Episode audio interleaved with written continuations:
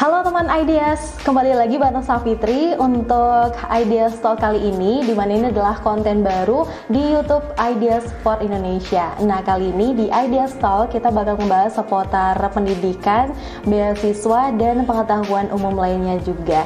Nah, untuk Ideas Talk kali ini kita bakal ngebawain tema siap menjadi pemburu beasiswa. Dan kali ini kita juga udah bersama narasumber kita.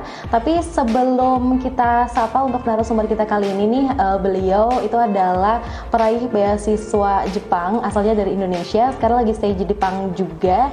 Tapi sebelum kita tahu narasumber kita lebih jauh untuk kali ini, kita lihat profil dari beliau dulu. David Firyachan seorang pemuda Indonesia yang tinggal di Kamiyada, Suita City, Osaka, Prefektur Jepang. David merupakan alumni Institut Teknologi Bandung tahun 2015. Sejak S1, dirinya begitu berprestasi dan mendapatkan beasiswa dari ITB Academical Achievement Scholarship dan IPMG Scholarship. Setelah itu, dirinya menempuh pendidikan Master of Science in Aging and Cancer Biology dan PhD-nya jurusan Molecular Virology di Osaka University. Pendidikan S2 dan S3-nya mendapatkan beasiswa penuh dari ASEAN Tanegoji Scholarship mulai 2016 hingga sekarang. Alumni ITB ini merupakan lulusan asisten peneliti pada Molecular Virology Research dan kini magang berbasis proyek rekayasa biokimia di Osaka, Jepang. Sembari menyelesaikan PhD-nya di Jepang, pemuda yang biasa disapa David juga menjadi kolaborator data dan konten Joska Indonesia. Tidak hanya aktif pada bidang akademik, David pernah menjabat sebagai koordinator Komisi Penyelenggaraan Pemungutan Suara Luar Negeri atau KPPSLN tahun 2019. Kerennya lagi, dirinya juga pernah menjadi perwakilan delegasi G20 Summit Osaka 2019 sebagai supporting team Presiden RI dan para menteri. Di mana konferensi tingkat tinggi G20 tersebut dihadiri oleh beberapa pemimpin negara dunia seperti Presiden Joko Widodo, Donald Trump, Recep Tayyip Erdogan, Vladimir Putin, dan lainnya. Selain itu, dirinya juga tergabung dalam Perhimpunan Pelajar Indonesia atau PPI Jepang sebagai Head of Financial Literacy dan Wakil Presiden PPI Osaka Nara. Sungguh pemuda Indonesia yang berprestasi ya.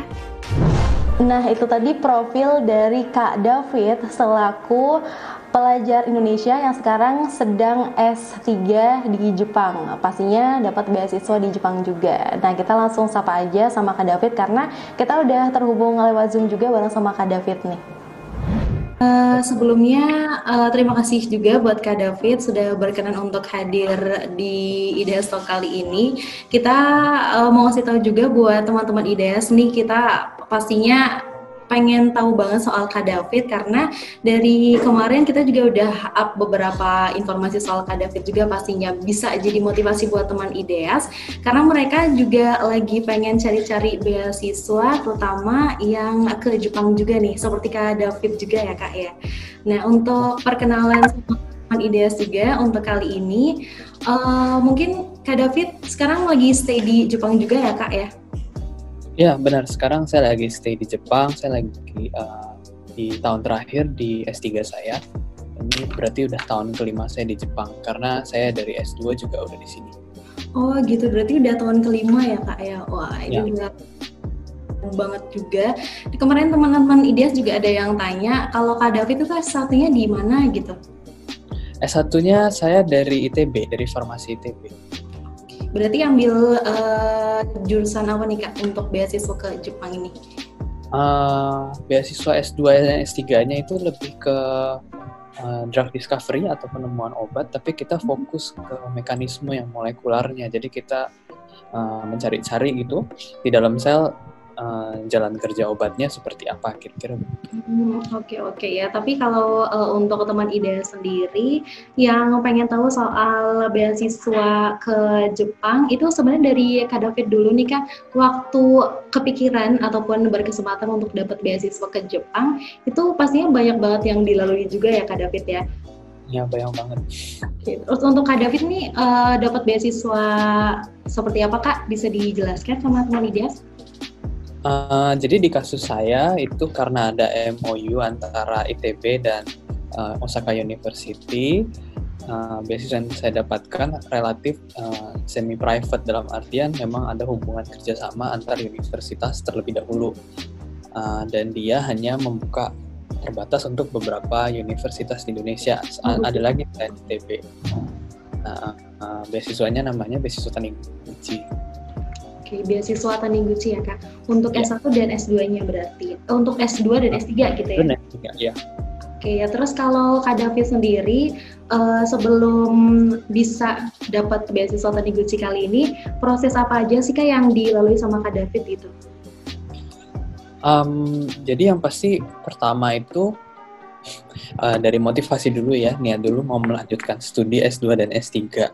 Karena menurut saya kita ini lagi di apa ya periode emas dalam artian saat ini khusus untuk saat ini uh, beasiswa itu luar biasa begitu banyak dari berbagai hmm. negara salah satunya itu Jepang nah itu yang itu yang pertama kemudian baru setelah ada keyakinan atau mantap mau uh, meneruskan sekolah kita bisa mulai mencari gitu kan ya target negara. Tapi menurut saya yang paling penting itu sebenarnya bukan target negara dulu, lebih hmm. lebih tepatnya bidang yang ingin serius kita dalami itu uh, ada di mana di universitas mana karena setelah melalui uh, riset yang panjang nanti kita akan tahu ada ada banyak ini itu dan segala macam.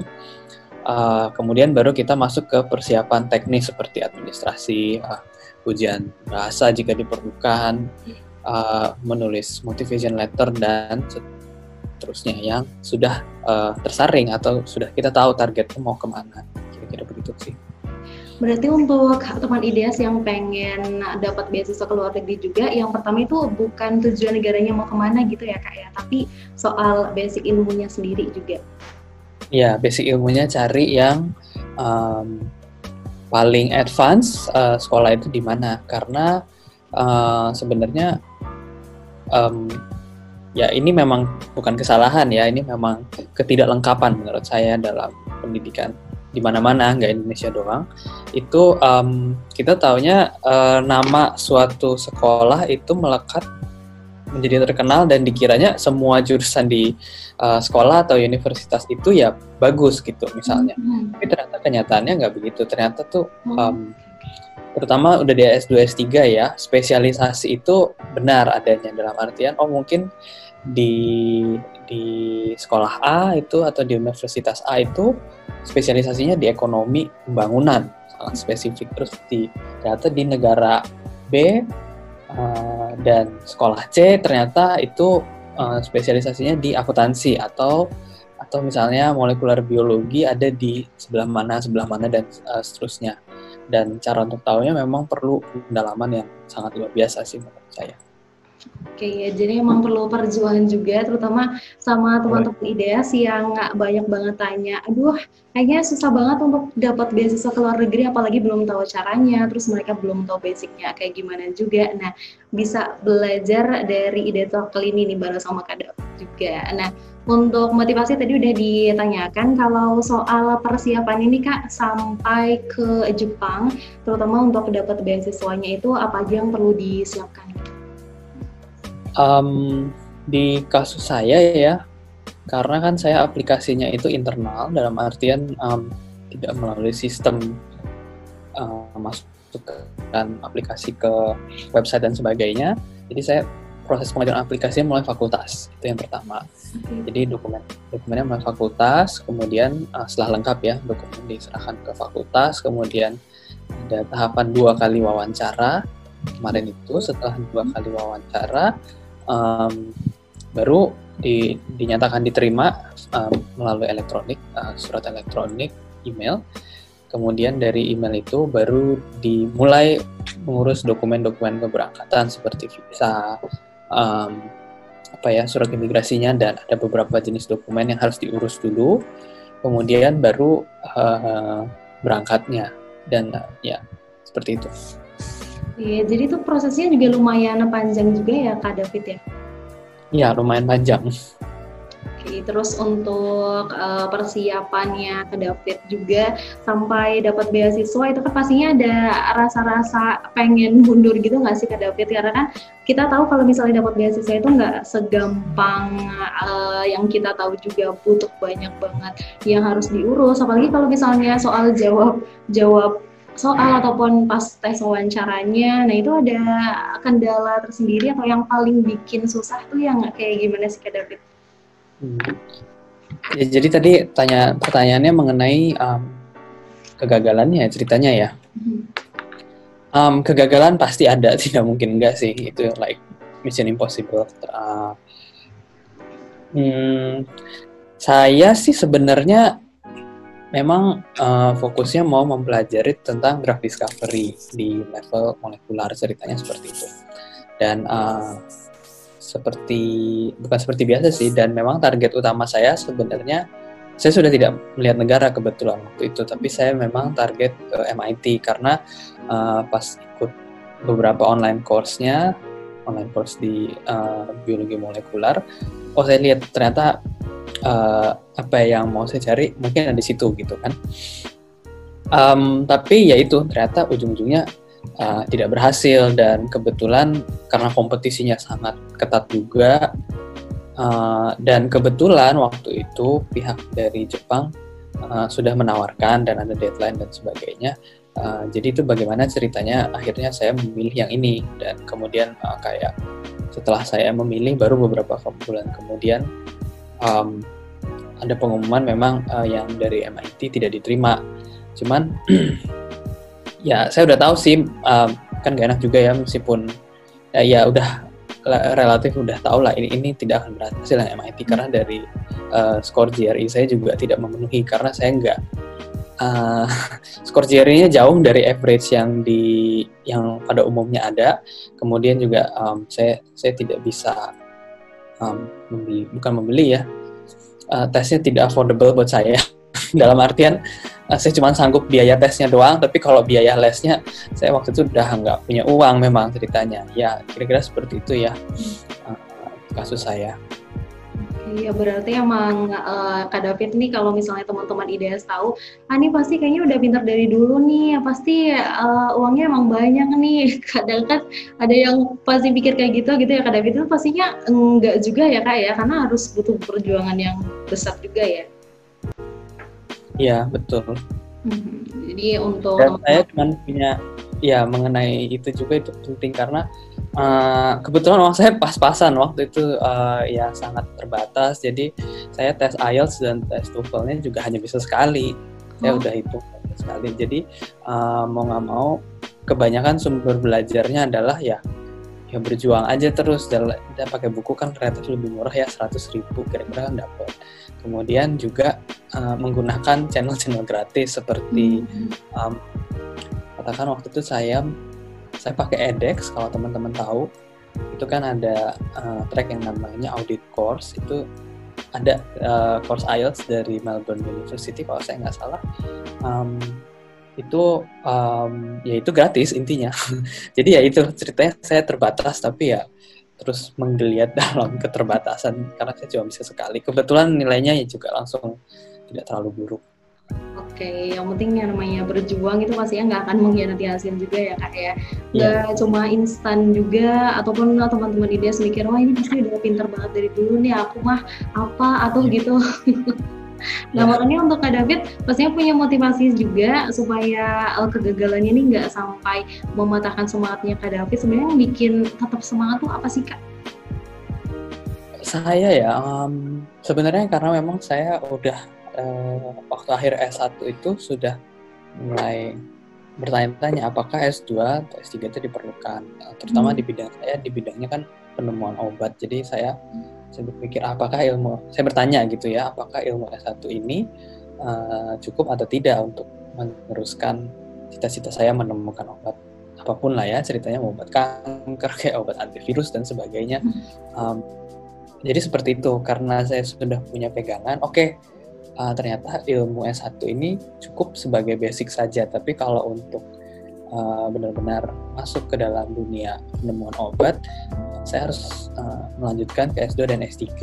Tapi saya juga tahu kalau ya kalau orang tua saya sudah bayar lagi yang sudah tidak mungkin ya dari akhir S1 juga sebenarnya sudah berat jadi hmm, tidak mungkin kalau uh, berangkat tanpa beasiswa jadi um, dua motivasi itu pertama cita-cita saya uh, kedua karena memang uh, keterbatasan. Jadi kalau saya mau mewujudkan tadi cita-cita itu ya saya harus berusaha mencari beasiswa bagaimanapun ceritanya. Kira-kira seperti itu. Oke, jadi untuk teman-teman IDS nih jangan sampai semangatnya yang sekarang udah lagi menggebu-gebu buat cari beasiswa di luar negeri, terus di tengah-tengah jalan nemu misalnya tantangan atau rintangan tuh tiba-tiba langsung menyerah itu kayaknya uh, sesuatu hal yang nggak boleh ya kak ya harus ya. harus diperjuangkan dulu ya.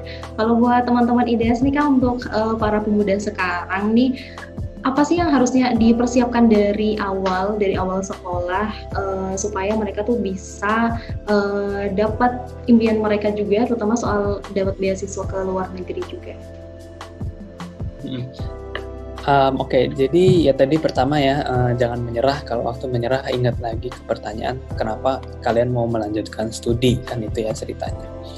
Um, kemudian supaya apa ya uh, persiapannya um, coba-coba boleh diperjelas mbak pertanyaannya biar saya nggak untuk yang di, harus dipersiapkan oleh pemuda Indonesia nih supaya bisa dapat beasiswa juga seperti David gitu kan dari mulai sekolah misalnya Oh ya oke. Okay. Uh, jadi dari mulai sekolah itu uh, menurut saya pertama fokus ke ini ya hmm, mimpi kalian gitu. Um, pada saat itu pada momen itu mimpi yang kalian ingin capai itu spesifik apa? Antara menjadi engineers atau bahasa Indonesia prekayasa ya? Hmm. atau menjadi scientist kah? Atau mau jadi dokter? Atau mau menjadi akuntan? Atau menjadi ahli hukum? Itu uh, diperjelas dulu. Nah salah satu cara cara perjelasnya juga uh, kalian bisa bertanya ke koneksi kalian gitu kan ya. Bisa ngobrol sama yang memang sudah menekuni suatu profesi. It, it, itu sih yang yang mungkin perlu kalian persiapkan terutama kalau masih di uh, tahap katakanlah baru lulus SMA ya sekolah. Kemudian waktu naik waktu S1 kan nanti kalian sudah mulai mengkerucut ke atas. Nah kalian pastikan lagi betul-betul bahwa oh misalnya kalian masuk jurusan apa katakan uh, kedokteran ya. Misalnya kedokteran kalian pastikan lagi betul-betul apakah um, setelah misalnya katakan dua atau tiga tahun kembali lakukan refleksi lihat apakah betul uh, ini jurusan atau uh, cita-cita yang ingin saya capai itu ya. Hmm. jadi untuk memastikan uh, benar dan motivasi itu nggak apa-apa kalau ganti. Jangan jangan malu ya maksudnya kalau memang uh, ternyata kalian melihat oh ternyata saya ingin misalnya uh, lagi sekolah kedokteran tiba-tiba saya ingin uh, lebih ke desain. Misalnya saya lebih suka menggambar dan sebagainya dan atau ternyata public speaking lebih menarik dengan saya dan seterusnya. Nah itu eh, nggak uh, apa-apa berganti, tapi kalian ya seiring berjalannya waktu kalian harus uh, lebih dewasa dalam artian bertanya dan apakah saya akan bahagia untuk uh, terus di bidang ini dan seterusnya. Kira-kira seperti itu sih dari saya.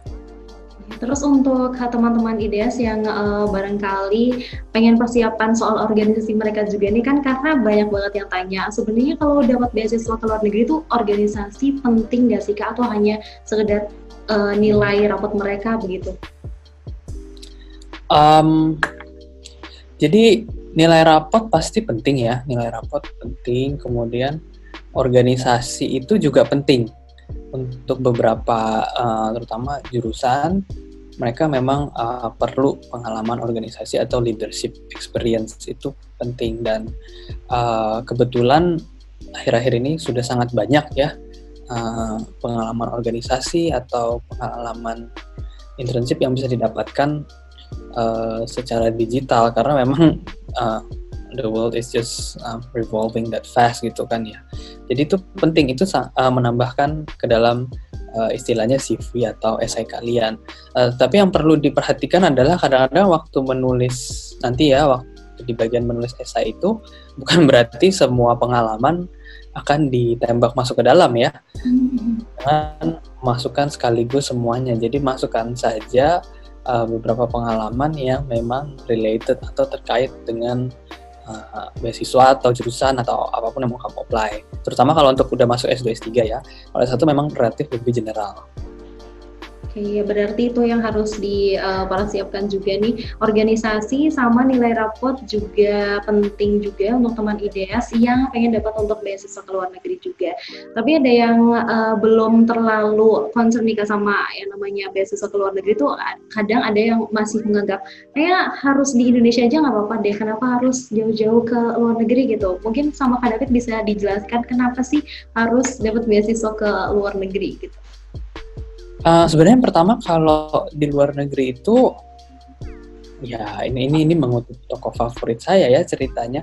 Uh, kita harus keluar negeri bukan harus ya. Kalau kita keluar negeri kita akan berada di lingkungan yang relatif sangat berbeda dengan yang mm-hmm. kita alami di Indonesia ya.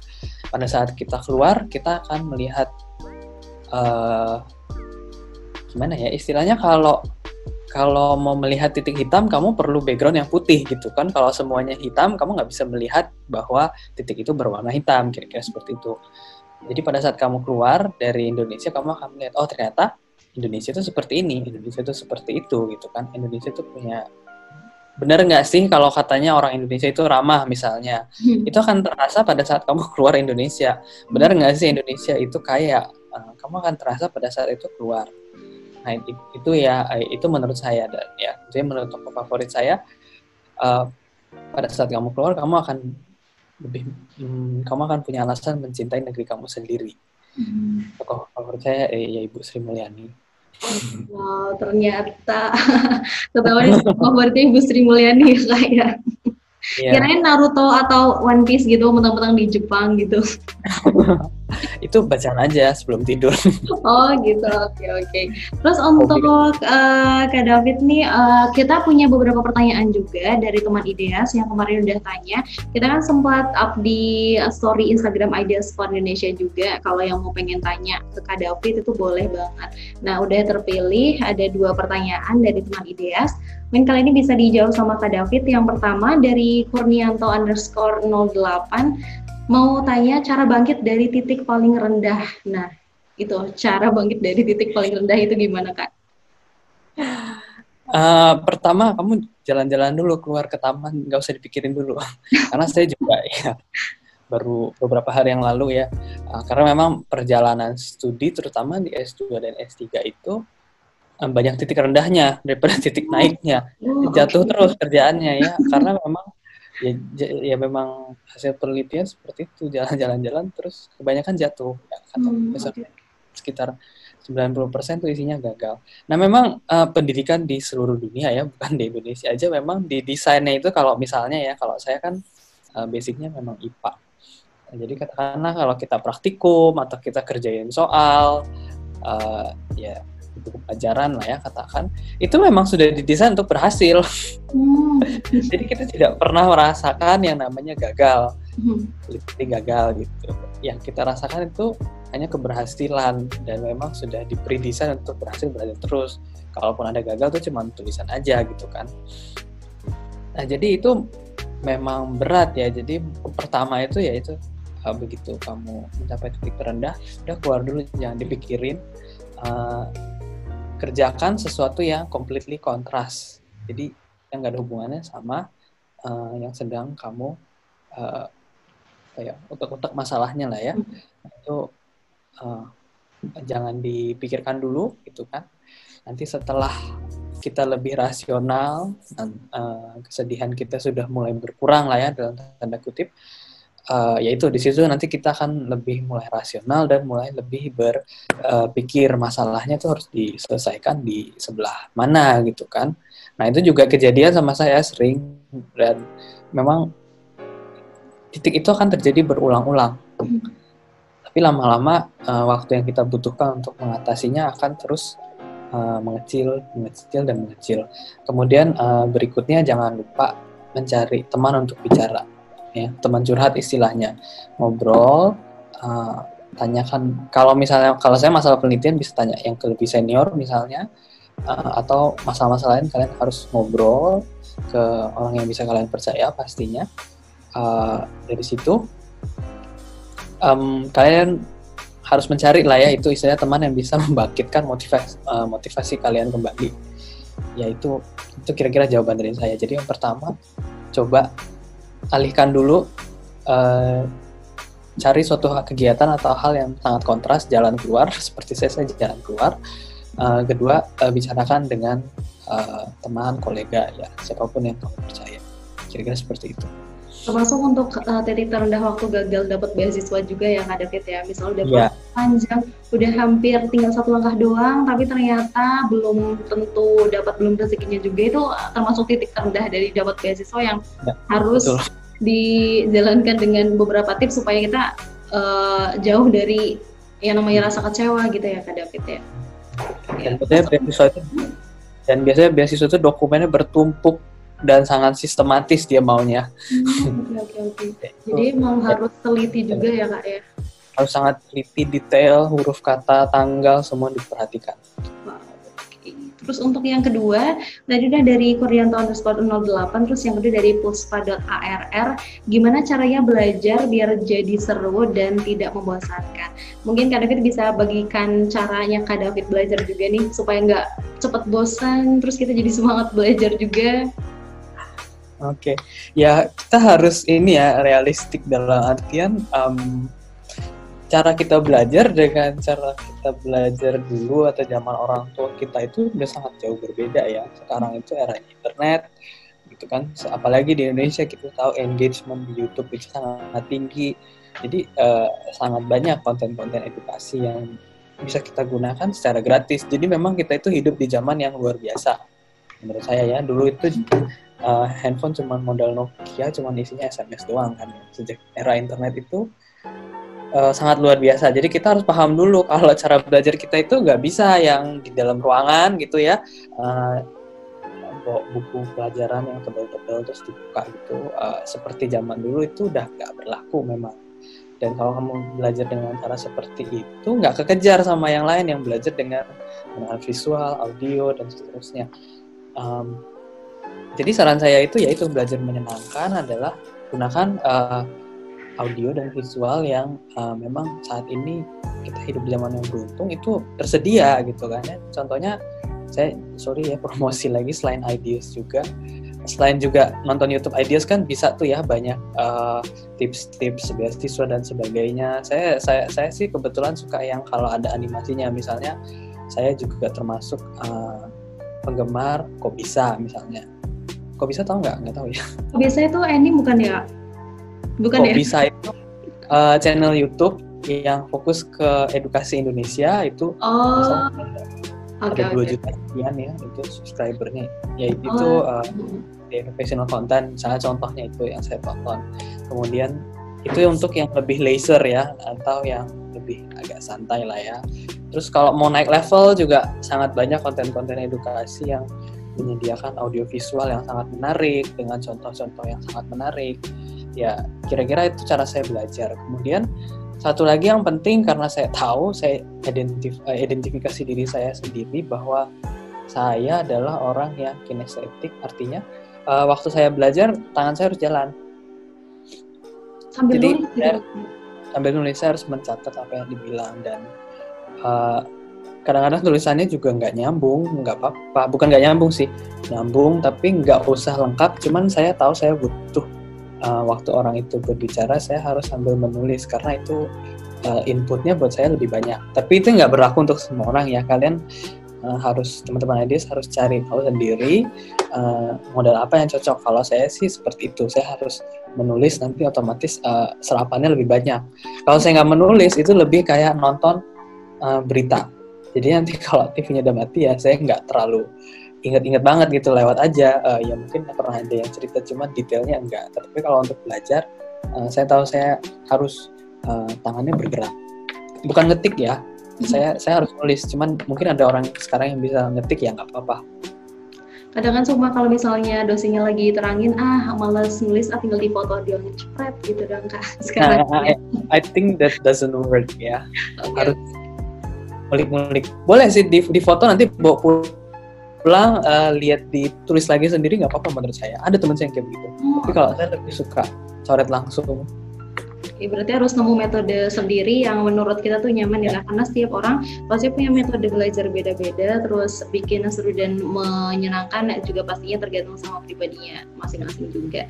Oke, kita udah tanya sama Kak David soal beasiswa terus soal banyak banget tentang Kak David yang bisa dijadiin motivasi sama teman ideas nih. Kita mulai yang santai dulu nih Kak, ada speed question yang mau ditanya sama Kak David. Kali ini harus jawab cepat nggak boleh okay. mikir terlalu lama. Oke. Okay. Siap ya kak.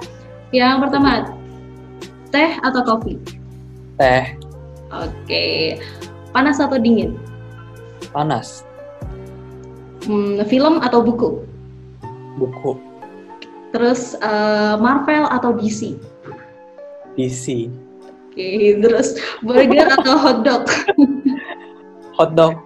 Hotdog, oke. Okay. IPA atau IPS? IPS. Jepang. Oh. Iya.